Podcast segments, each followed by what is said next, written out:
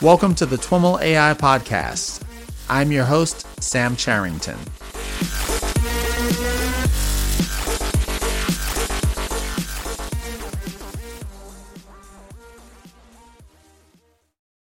All right. Hey, everyone. I'm here at the O'Reilly AI Conference, and I'm sitting with Diogo Almeida, who just did a really interesting talk on deep learning. And he was kind enough to sit down with us and talk a little bit about what he talked about.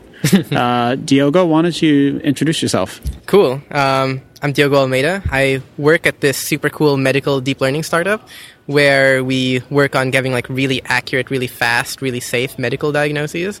And this is something that we hope will completely change the world. Before that, in a past life, I was a mathlete. So I broke a 13-year losing streak for the Philippines in the International Math Olympiad, was in the top team in the world at the Interdisciplinary Competition in Modeling. And there's a website for machine learning competitions called Kaggle that I won first place on in one competition as well. When was that? This was in 2013. Okay. It was the Cause-Effect-Pairs challenge. Tell us about that. Oh, it was a very weird challenge where in most machine learning you have like tabular data. Right. So, you know, like you have columns of features, rows of observations. And in this problem, your data was pairs of sequences. So you have something like altitude and like one observation is like altitude and height, and you have like a pair of a sequence of pairs of like which altitudes correspond to which heights in some unordered manner. And the idea was, given this, you're supposed to predict whether altitude causes height or height. The altitude and height were the same thing. I meant altitude and temperature. Right. So you were supposed to predict if altitude causes temperature or temperature causes altitude. It's obviously that altitude causes temperature, right, for us. But there's a lot of like very complicated tasks that we don't know the answer to. And it's kind of like the basic task is to, if you know the saying, correlation doesn't imply causation. Right. It's supposed to do the opposite of that. So you're supposed to figure out how the correlation implies causation. Okay. Which is, it's extremely useful because you have like lots and lots of observational data. Right. It's very hard to have like a controlled study. So the more accurate we can get a view of the world from purely observational data, the more we can either have informed priors before running the controlled study or figure out how to order the controlled study in an appropriate way. Okay. And is this also the kind of analysis you would use for like a root cause analysis or something in like an IoT use case where you've got all these observations and you're trying to figure out what the underlying condition is? Or I'm not as familiar with that. There was traditional statistical work, and there actually was a background for this topic, but I kind of didn't pay much attention to that because I kind of went my own way, and it was much more for fun than for winning. Yeah. And winning was a very nice side effect. Nice. And I went through a much more like software oriented way of just like build a really complicated, powerful model and have it solve this based on like, rather than like hand engineering stuff, why not just like automatically engineer a lot of informative variables and then solve it with that. Okay. So can you walk us through the process? Like how did you formulate a methodology for attacking them? Was this your first Kaggle competition, or had you been doing them for a while? My first serious one. I've done like one or two before that I didn't really spend much time on. Yeah. But like, you know, you quit like after 2 days because it turns out your teammates weren't useful or something like that. So I have like played with it before, but I've never really gone all out until this one. So my methodology was, well, some background is that there are like statistical tests that people use that did very well in this task. Okay. And, that people used to use in this task. And to put it roughly in perspective, these got like 0.6-ish AUC. So if you see a paper in Nature or Science about a new test for causality, it probably gets around 0.6-ish AUC. Okay. AUC, for those that don't know, is area under the curve, and that's a performance metric? Yeah. So we were solving a ranking problem. Okay. Or we were trying to rank the outputs, given that we know which ones were... which ones caused each other. It's a little bit of a complicated metric because we actually had three output classes. So we did like a bidirectional AUC, but that doesn't really matter much. And so these tests, we had like 0.6 AUC. They're roughly a single feature because it's just the prediction. You extract it directly from the data. The most of the other competitors in like the top 10 had, you know, tens of features or something like that. And the second placer, I think, had like a whooping like 100-something features. Okay. And I had 50,000. So, okay. So what I did was I found like a very simple way of determining causality, which would be the rationale would be if X causes Y, then Y is a function of X. You know, there's noise in there somewhere. Right. So roughly, you can tell how good one is a function of the other based on how well they can be approximated by functions. And this is kind of like a very vague like recipe for how to create these features. But the idea is rather than, you know, hard coding statistical tasks like, you know, like add a Gaussian, integrate this thing out, whatever, I just figured that we have an entire field of curve fitting, which is called machine learning, right? And these are often like built after natural, like very natural priors. So the idea would be try like a ton of machine learning algorithms, all of the ones that are computationally feasible, try different metrics for what fit means, because fit is... It's kind of like a not like a very exact term, right. And like throw like these are all of the features now. Throw them all into like big boosted decision tree. Train this thing for a week on like a 50 core machine, and then you know take a nap the entire time. So that was roughly my solution. Wow, and so the solution was primarily based around the boosted decision tree as opposed to some super complex ensemble or something like that? Yes, actually, it's a weird story that for this competition, I was so far ahead for almost all of the competition, I didn't even try. Okay. So what was it? Like for basically everything beyond the last week, like... Yep. Like maybe a month or a month and a half before that, I even started the competition late. I was like so far ahead that the gap between like me and second place was like the equivalent of like, you know, second and like 15th or something like that. Oh, wow. So I was like feeling really confident, and I actually stopped paying attention to this because I felt that like, oh, this is going to be easy. Right. But then during the last week, you know, people started sharing their solutions. Like I only got 10th or something, here are the features I used, and all of a sudden like everyone started rising. Okay. And this is definitely basically by creating ensembles of everyone else's solutions. Like people like kind of hinted at I think it was only one person, but like they had like a lot of good stuff in there that other people started using. Okay. And once people are getting performance, they like make more of it or something like that. So people are starting to rise, right? And like I haven't even ensembled this far, and I unfortunately had a model that took a week to train, like I said. Yeah. So, and I only had 1 week left for the competition. So I decided that I tried like a few last minute attempts at ensembling, but nothing beat my super big 1 week long model. Okay. And so I just stuck with that thing, and that ended up actually winning.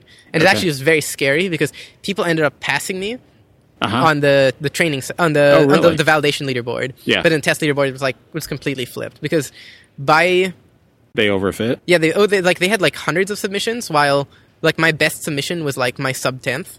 Because like it was a very like hands off competition for me. Yeah. I cared about it a lot, and I wrote like lots of software that was I thought nice. But like I really thought that would have been like an absolute slam dunk. Okay. So it's exciting though. Okay. So where did the 50,000 features come from? So you can imagine like exponential growth when you're just trying like every combination of this with every combination of this. Yep. There was like every combination of metric that I can think of, every combination of machine learning algorithm that was like computationally tractable. There was like symmetric features, so you could like augment your thing with like difference features because like it doesn't matter which X or Y is, right? There was a nuanced thing that I don't normally explain when I talk about the competition, which is not all of the input was numerical. Some of it was categorical. Okay. And like you just can't like throw categorical data into a numerical algorithm, right? Right. So it becomes actually a complicated problem of how do you compare numerical to categorical. There's different ways of calibrating your bins or something like that. Well, I mean, you can. It's very easy to convert numerical to categorical, but you lose a lot of information from that, right? So what I did was I did different ways of converting from like this is like a categorical numerical pair metric. Yeah. So this stuff like convert numerical to categorical via like clustering or binning or something. Right. And then, you know, when you want to convert categorical to numerical, you do something like the PCA, you know, like get the first principal component or something like that, or projection to the first principal component. And I basically are just looping through all of these things. So you can imagine like a lot of nested for loops. Okay. In the end, I had a bunch of them. So like that ended up with like 50,000-ish. And I also skipped a detail there, which is I also used a feature selection algorithm in order to like make it a little bit smaller, which helped performance a bit, but it ended up not being important. So I usually omit, but for the sake of clarity, that was also done. Okay. Wow. That sounds pretty cool. And now that was a little bit of a digression, I guess. Yeah, complete digression. Yeah. Interesting story, though. Yeah, absolutely. It's actually generalized to new problems as well. I believe the competition organizer was applying it to some sort of biology problems, and they were showing that it actually predicts causality on that as well. Oh, really? So, hopefully that kind of thing could be really useful. Oh, nice. But what you were talking about here was deep learning. Yep. Yeah, that was not deep at all.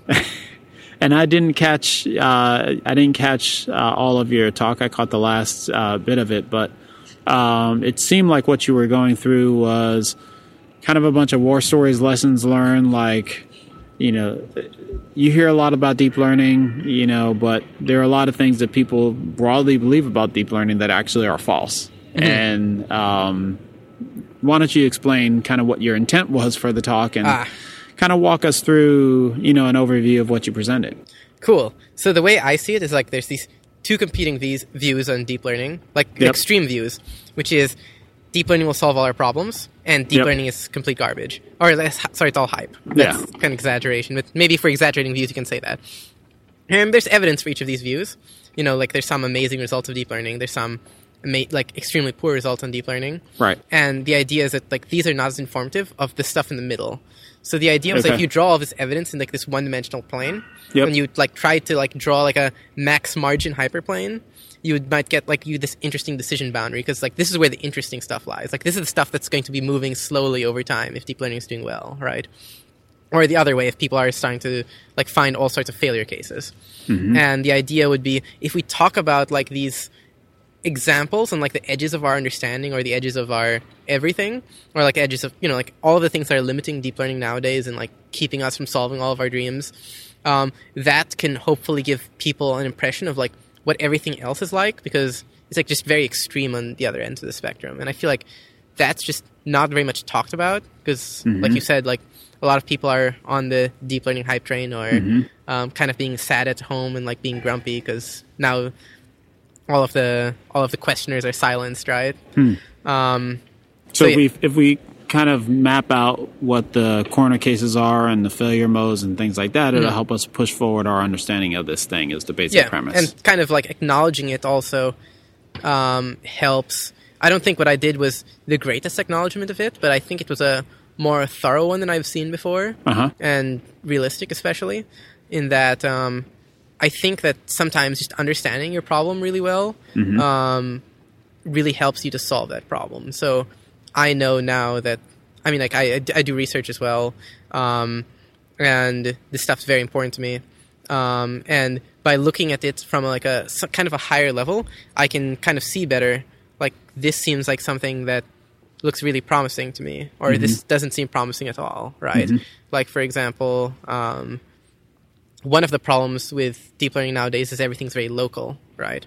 Like, you get local in what sense? You use the gradient, right? Or maybe higher order derivative things. But for practical purposes, you use the gradient, and this can be insufficient for some applications, right? And it makes you by going to a higher level. Maybe I can start with a lower level, right? Like SGD doesn't work for my spatial transformer network. This is unfortunate. Like, let me try Adam, let me try RMSProp. But if you go to a higher level, you realize that the problem is the local learning in the spatial transformer network, not necessarily the gradient descent. So tell us about spatial transformer networks and what those are. Yeah. So this is just one example I use of a kind of network that it's very easy to see the issues of local learning with. And it's very nice because it's a differentiable network. It's very easy to see exploration problems in reinforcement learning domains, but this is one that you have a derivative of, and it should be easier to optimize, and it is, but you sometimes don't get what exactly it doesn't like fulfill its full potential. So are you kind of seeing that there are a lot of people coming into the space that try to throw deep learning at a given problem? The common way of solving it is using stochastic gradient descent, and they don't really think about how that's working, and that it's, you know, finding a local optimization, and there are some problems that, you know, for which they get kind of stuck in that local. And that is unfortunately the case. Like, I have seen many people introduced to deep learning who think that let's stitch together an architecture that's differentiable and then bingo bango, call it a day. We've like solved problem X, right? Like they realize the latest the limitations of requiring large data sets, but they think that that's what it amounts to. And I think very oftentimes it doesn't. So back to spatial transformer networks, what they are is basically, instead of like a single network that learns how to classify an image, you have two networks. One of them learns which part of the image to look at, and the other part takes what that network looked at and does the classification on it. And this is a huge advantage because a lot of the times your input image might be really large and you don't want to run the network over all of it. It might have like unnecessary information. It might be really useful to like co-localize, so like have the where as well as the what. So there's really good reasons to use this. And in fact, for medical problems, if it worked well, I would use it for everything, number one. And number two is if it worked well, I would use it for every computer vision problem. Because what these spatial transformer networks can do is not only find the region, but it can also transform the region into a canonical location. So rather than having to learn filters of like cats at every orientation, you might have to learn filters of cats at only one orientation, which like would result in like much better data and parameter efficiency. But back to the issue here is that you have these two networks that they're not competing, but they're working together, but they're only using the current other network as its source of signal, basically. So if your classification network gets really good early on in training, your localization network gets stuck in this optima, right? Because like if it changes anything at least a little bit, your classification network will do worse. So like the gradient tells it like, hey, just stay where you are, you're pretty good, or move you around a small region, right? Which might be very far from the intended purpose, right? Of like correctly like zooming all the way into the thing you care about and like rotating it a lot. And on the other hand, if the spatial transformer network converges early, so imagine the classification network is garbage, it might zoom into like regions of the image that are just independent of the class, but makes the classification network tends to perform a little bit better on. So, it might, like, for example, if you're trying to classify kinds of dogs or, like, ImageNet, and it turns out, like, your classifier starts out, like, just being good at telling grass means dog, and the localizer notices and, like, just zooms into the grass, right? Like, zoom, grass, and basically you've cut the dog out of the image. And the moment you've cut the dog out of the image, you get no gradient signal. And when you have no gradient signal, you're stuck there forever. And this is a problem that people just don't really like to acknowledge in networks, right? Like that's actually a very complicated relationship because now you need to like maintain a balance and all of that. And I don't think people even know how to do that. Like people don't know how to do it with generative adversarial networks either, which is another example I gave of this. Yeah.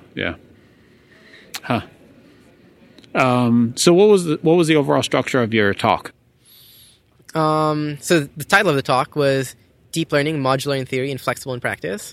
So I first wanted to talk about the successes of deep learning, to show that deep learning is very modular and it can do a lot of things.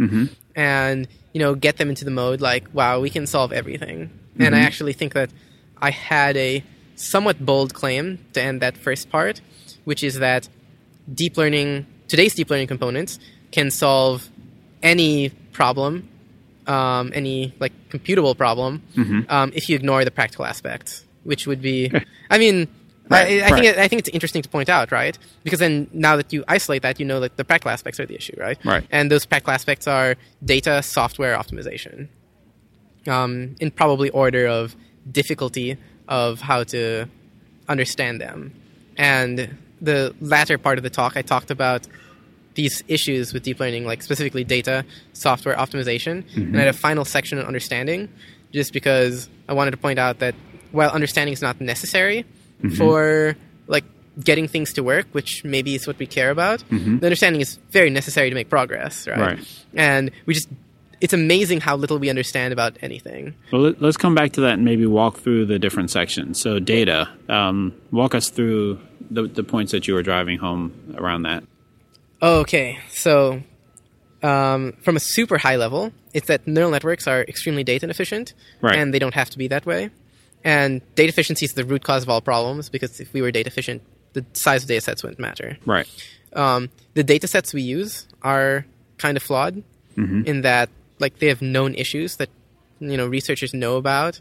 That known issues like they're noisy, or like what kinds of known issues? Like Pantry Bank is a very small data set. Therefore, making bigger networks is not very helpful because it overfits.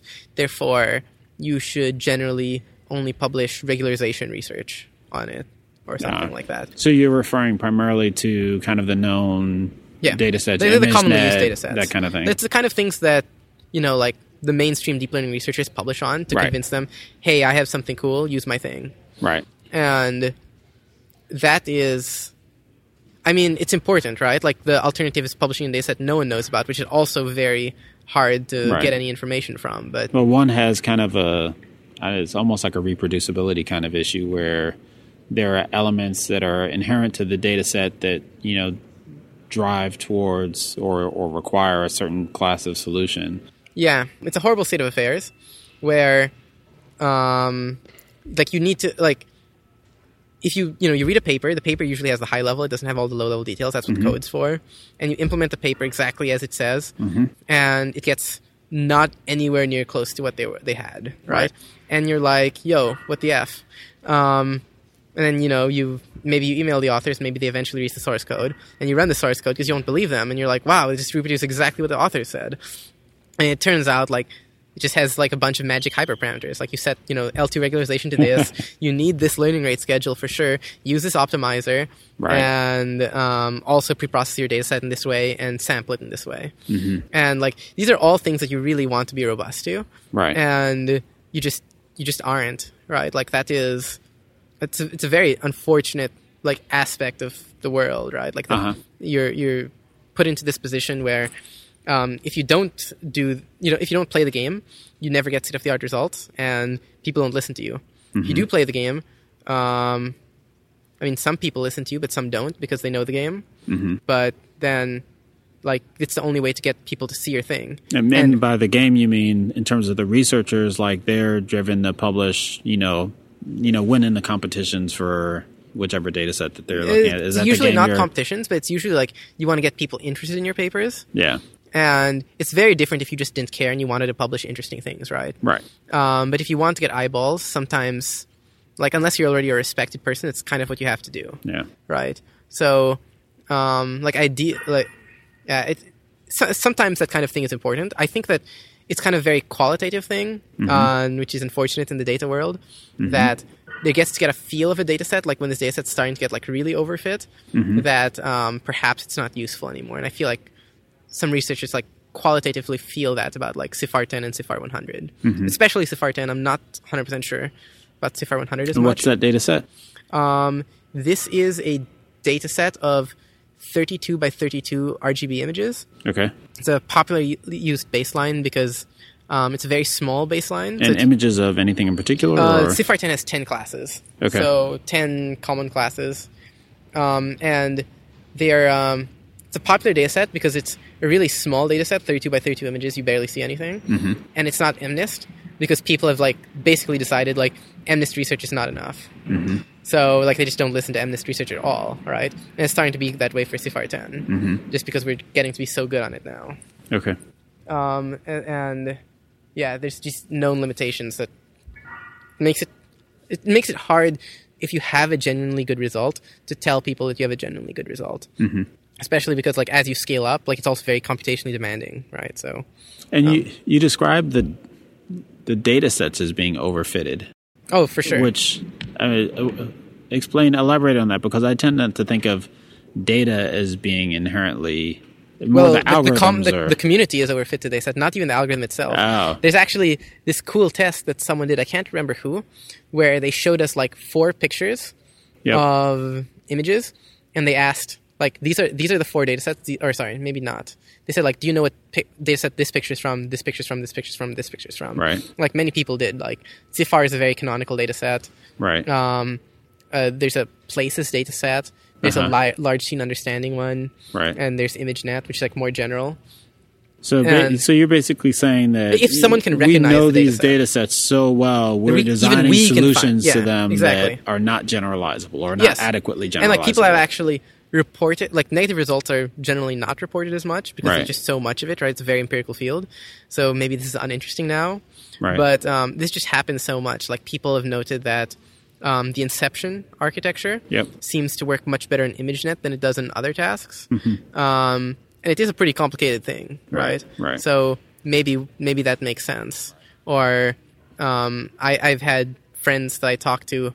I'd hate that a lot of my references are friends, but there's like the field moves so fast that like sometimes even archive can't keep up, which is I think super awesome for being in it. Anyway, they chat about sometimes how ResNets oftentimes don't work for their computer vision architectures, right? Or one of the best practitioners of using ConvNets, a friend of mine, Sander Dieleman, he works at DeepMind. Mm-hmm. He has not been able to find BatchNorm to work for him. And I find that to be really interesting. Like, is it because all of his other parameters are tuned to BatchNorm? Mm-hmm. Is there something that he solved that BatchNorm solves also that is not necessary? Mm-hmm. Is he just wrong? Honestly, I don't know. But I think that there's a bunch of cool stuff there that maybe we can figure out, right? And is this issue inherent to deep learning, or is it just the approach we've taken? I mean, I would argue that it's not even an issue in deep learning. It's actually, like, maybe we can look at the bright side of this, of, like, it's a miracle it even works. Going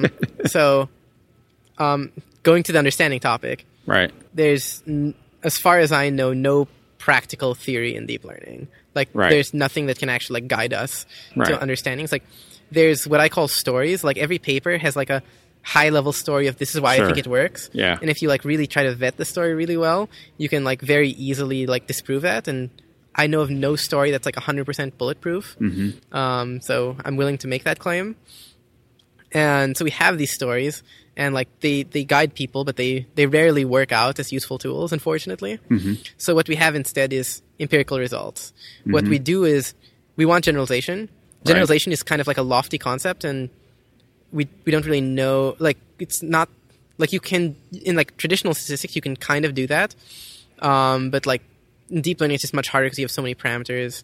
Like you can't really measure. Well, you can measure the VC dimension, but it's so big that it doesn't matter. There's a lot of things that. What's the VC dimension? I probably would screw this up, but I'll give you like my best like first order approximation of what it is. It's roughly how powerful your model is. So it kind of corresponds to like how much data you need in order to get generalization. Okay. So like very curvy, powerful models have like a very high VC dimension, mm-hmm. which means that you need a lot of data. VC doesn't stand for very curvy, does it? No, it stands for. I know the V stands for Vapnik, and the C stands for another person's name. Okay. So generalization, like in a like in the very old school machine learning sense, a sense that I don't think we'll come back to personally. Like you could have bounds on like how much data you need in mm-hmm. order to get like this epsilon difference between train and test and stuff like that. And that's just not something that's going to happen in deep learning. And as long as we keep using deep learning, we're probably not going to get that. Right. So what we have is empirical results, and with these empirical results, we just have a bunch of experiments and a bunch of data sets, and mm-hmm. we show, like, it seems to work on the data sets we've tried. Hopefully it works on everything. And so, like, this is where you might see it as a pro, as a con, but I see this as a huge positive of deep learning, right? Like, it's actually super cool that it generalizes, right? Mm-hmm. Like, you can get a new computer vision task. I use computer vision because, like, that's one of the easier domains, and you can have a ton of data, and you can just generalize, you can use it to generalize. You can use ImageNet features to generalize in that. That's just not something that makes sense, right? Mm-hmm. I mean, like, if you look at it from, like, a really strict perspective of, like, there's no guarantee that this should work, but it tends to work. And that's really interesting, all right? And I think that there's something about deep learning that allows it to generalize so well. Mm-hmm. You can even generalize to domains that you've not even trained on. I think that mm-hmm. there's been some work on generalizing ImageNet models to cartoons, mm-hmm. and like even like cartoon drawings of the things that they were classifying sometimes activate, or there's something related to that. Yeah. So yeah, it's a wonder of deep learning. There are some experimental results that try to explain after the fact why things work, but without being falsifiable, it's questionable how useful it is. So perhaps maybe deep learning is exploiting some of these kinds of explanations. There was a recent one on physics that deep learning is the class of things that deep learning is very good at fitting are a very natural class of functions. Therefore, since deep learning models only can fit efficiently fit a small subset of the function space, but that happens to be very common, based on physics, kinds of functions that would occur. Okay. So you started out talking about data and that overfitting problem, and then tools. Was that the net or software? Software. There's two more things in data though. Okay. Which is that the data we have, which is problematic. There's the data that we have and we use, like data sets. There's the data we have that we don't use, and there's tons and tons of data that we have that we don't use that I think that we just don't know how to use well. Unsupervised learning, multitask learning, transfer learning we kind of use, but we don't do very smart things, I think. And even there's implicit stuff like the trajectories of the networks that you've passed through. Maybe there's some interesting information there. And the last kind was the data that we don't have that we need, for example, measuring these things that we really care about that we are just missing right now. We have no way of measuring long-term dependency, how well networks capture long-term dependencies. We don't have a general RNN benchmark. We don't have a good benchmark for visual attention. We don't have a good benchmark for hierarchical learning. How do we even know if we're learning hierarchical stuff, right? Do we want to learn hierarchical stuff? I don't know, but if I would think that if we want to learn something, having a benchmark for it would be really good, right? So that was roughly it for data. Okay. From a software perspective, it was more about how the tools we use nowadays really limit what we can do, and every tool is flawed in some ways. Okay. This hits home for me personally because I'm a software engineer. Okay. And I want to use really good tools. You mean TensorFlow doesn't solve every problem in the universe? No, not yet. I think they introduced some really good ideas. They definitely brought something to the table. But it alone isn't enough. It might I think better things could be built on top of it. I don't think that it's the low-level components that are a problem, and I actually don't think hardware is that big of an issue. It's big of an issue that people make it out to be. In theory, in practice, if you really want to have the art results and things, sometimes that's needed. But there's higher-level problems that you can solve without hardware. So the idea behind software is that you can very easily see situations where the software we have actually prevents us from doing what we want to do. So I think I have two examples that really resonated with me were that an example of bad software is when it's easier to explain in words the technique than it is with code, because ideally you want to express idea, you want the flow from ideas to code to be really easy, and the flow from ideas to words is generally pretty good, and that just means you have a bottleneck in words to code, and maybe it's a reality of life that it'll never be that simple. Did you provide a specific example? Yes, I had a list of many examples of different kinds of tricks that are hard to do in various frameworks. So depending on the framework you do, some things can be kind of difficult. So for what is it? So when you say tricks and frameworks, the basic idea being, kind of the the research edge. I did see that you put a lot of papers. You were just showing a lot of papers, which is great, documenting kind of where the ideas came from. So in the research, we're introducing all these various tricks to improve solvability of the deep learning networks, and it's not, what I'm hearing is, the tools are, on the one hand, great. They're raising the level of abstraction and making this stuff, more easily adoptable. But, that also prevents us from implementing some of these tricks, which have to be plugged in at lower levels. Yeah, exactly. So when I mentioned trick, I use that as a general term of one unit of thing that you do to a neural network. You can think of layers as tricks, but tricks being more than just layers. For example, an additional regularizer might be a trick. Or doing like they could be pretty complicated, I think. Like doing unsupervised pre-training might be a trick. And the argument that I would have is that no framework makes everything really easy. And easy in this sense is that I would ideally like it such that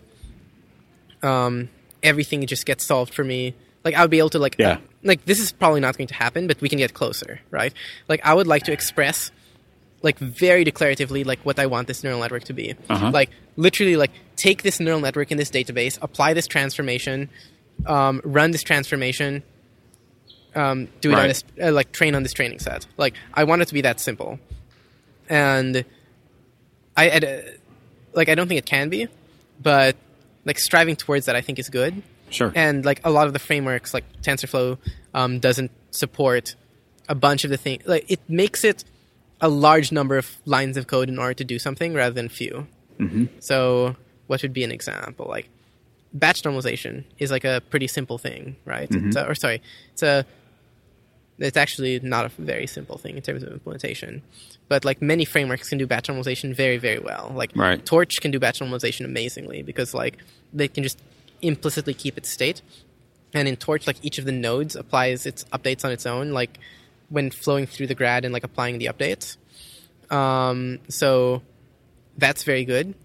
But TensorFlow, for example, like in order to apply batch normalization, you have to do quite a few things, right? Like you need to create like some state for, if you're doing the rolling mean approximation, you need to create some state for the mean, some state for the variance. You need to make sure to like apply the updates to this thing. You need to only apply the updates at training time. And then it becomes like much more complicated than just like calling a layer on something, mm-hmm. right?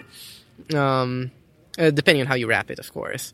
But it like this kind of thing is just a layer in Torch, right? Mm-hmm. And like every framework has its trade-offs, but I just don't think that we are at like the efficient frontier yet of like this is like we like I think we can get benefits for free basically. Mm-hmm. And I actually have written a few libraries that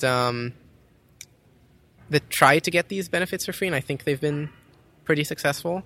I'm still experimenting with them because I think there's just so much to do there, but it's an open problem. And are these libraries are these standalone frameworks or libraries that plug into other existing frameworks? Mostly they go on top of Theano or TensorFlow. Okay. Because I think that they're actually, or both.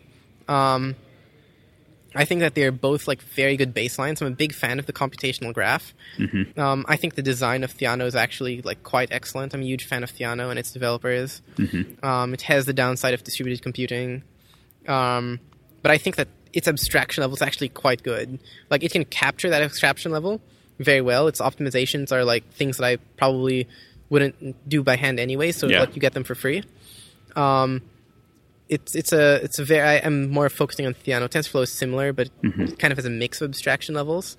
So I'm focusing on the low level aspect. I think those low level aspects are actually like quite good. Like they might actually be on an efficient frontier of trade offs. You know, like trading off like usability versus like flexibility or flexibility or performance. And I think that that's like that's just one view, right? Like use a, have a computational graph, have like all of the basic operations in there, optionally use an optimizer in order to do that. Like another view would be like the Torch or Cathay-ish view, where you bundle up the pieces of functionality that have a lot of like the highly optimized pieces, right? And mm-hmm. like that's the view you go for max performance, which I think is also very different philosophically. But there's nothing wrong with either of these views. So I'm fine building on top of that. Just knowing what you're using. It's more of the level and how you construct the computational graph, mm-hmm. which I think should be independent of Theano or TensorFlow. Like these are just different levels, right? Like mm-hmm. you could have like a really nice low level thing, but change the high level thing on top of it, and it should be fine. Mm-hmm. Which is why I'm not the biggest fan of TensorFlow's like many different abstraction levels, and I think all of the best people I've talked to who use TensorFlow, they kind of only use a little bit of it, mm-hmm. and they think that a bunch of it is like it's not the greatest, but I don't care, I'm not using it. Okay. And like it's at those higher levels that I think is very interesting, and like that's also where the user interacts with it, right? Like, if you're having code interact with code, it doesn't matter. You can have, like, the ugliest interface in the world. Like, your compiler can just, switch things around and all of that stuff. Okay. So data, software, what was the third piece? Optimization. So I touched a little bit into it with local learning. Yeah. And Andrej Karpathy had a great quote, which I can't remember off the top of my head, but it roughly goes along the lines of that neural networks only do memorization. They don't do thinking. Mm-hmm. And this is problematic because... This is already not his quote, but this is problematic because we'd ideally like them to think. We want them to do like cool, complicated things that like blow our minds in their coolness, right? And they do blow our minds already, but perhaps those things were simpler than we thought. Yeah. And what's going to happen when we want to do something pretty darn complicated, right? Like we'll see, right? Like there's some tasks that we think that would require some pretty complicated levels of thinking in order to do. Perhaps playing StarCraft, you need to like think many moves ahead and imagine what the opponent's going to do in order to like take actions. And neural networks are not very good at imagining what to do yet. Maybe that will change, but we'll see. And Andrew Ng likes to say that as a heuristic of what neural networks can do is anything a human can do in less than 1 second. But, I mean, if that's a hard limitation, then there's a lot of tasks that take more than 1 second for people to do. And will this solve general AI for us? Maybe not, like when you phrase it that way, right? So, and it should be possible, right? Like it's modular in theory. Like you can just have architectures that, given a magic set of parameters, would solve that task. So the question is, how do we do that, right? And it's there's just many tricks on that. And I talk a little bit about the downsides of local learning, how we don't pay attention to exploration in supervised learning, and like mostly it's pay attention reinforcement learning, but we treat it as like obviously the plain, like there is some implicit exploration because you're using stochastic gradient descent, so your gradient's noisy, but roughly if it wasn't noisy you'd be plopped on a point and you just hill climb down some direction and be stuck there, and like you don't even know how good of a solution that is, right. So that can be, I don't know, like that can be very unsatisfying, because if the answer is, I mean, this goes back to what I was talking about, like in terms of limitations, like maybe local learning just can't solve this, right? And that would be super duper unsatisfying, because local learning is like our most scalable learning algorithm we have, right? Like using gradients is really, really good for training lots of parameters. Like we're going to have to make like a lot of different plans if we want general AI without gradient descent. Right. So yeah, we're going to have to figure it out, or we're going to have to figure out tricks on how to do this better, maybe tricks for more principled exploration, and maybe this will make it such that these won't be problems anymore, or we'll find much harder problems, right? They'll hopefully always be problems. And that's what keeps the field going, right? Yeah. But hopefully they're not intrinsic to the way we do optimization. And people are making better optimizers. Yeah. Even though it's quite slow, the progress. Right. So data, software, optimization, and understanding, and we talked a little bit about that earlier. Yeah. Are you going to post your slides up somewhere? Probably. I think the O'Reilly people will put the slides up somewhere. Okay. But they haven't asked me for the slides yet. I think they're supposed to do that after the presentation. Okay. Which is probably good, since there was like last minute editing going on. But it'll almost certainly be up somewhere. Okay. And how can folks, if folks want to learn more about what you're up to or find you, do you have a GitHub or Twitter or... I do have a GitHub. Even though that's probably not a great way to contact someone. Well, not contact, right? GitHub.com/Diogo, Diogo 149. Okay. And probably email would be the best way. This is something that I love chatting about. It would be Diogo at, my company name's hard to spell. Enlitic, which is ENLITIC.com. Okay. Great. Cool. Thank you. Awesome. Hey, thanks so much. All right, everyone. That's it for today's interview. Please leave a comment on the show notes page at twimlai.com/talk/8, or tweet to me at Sam Charrington or at TwiMLAI to discuss this show, or let me know how you liked it. Thanks so much for listening, and catch you next time.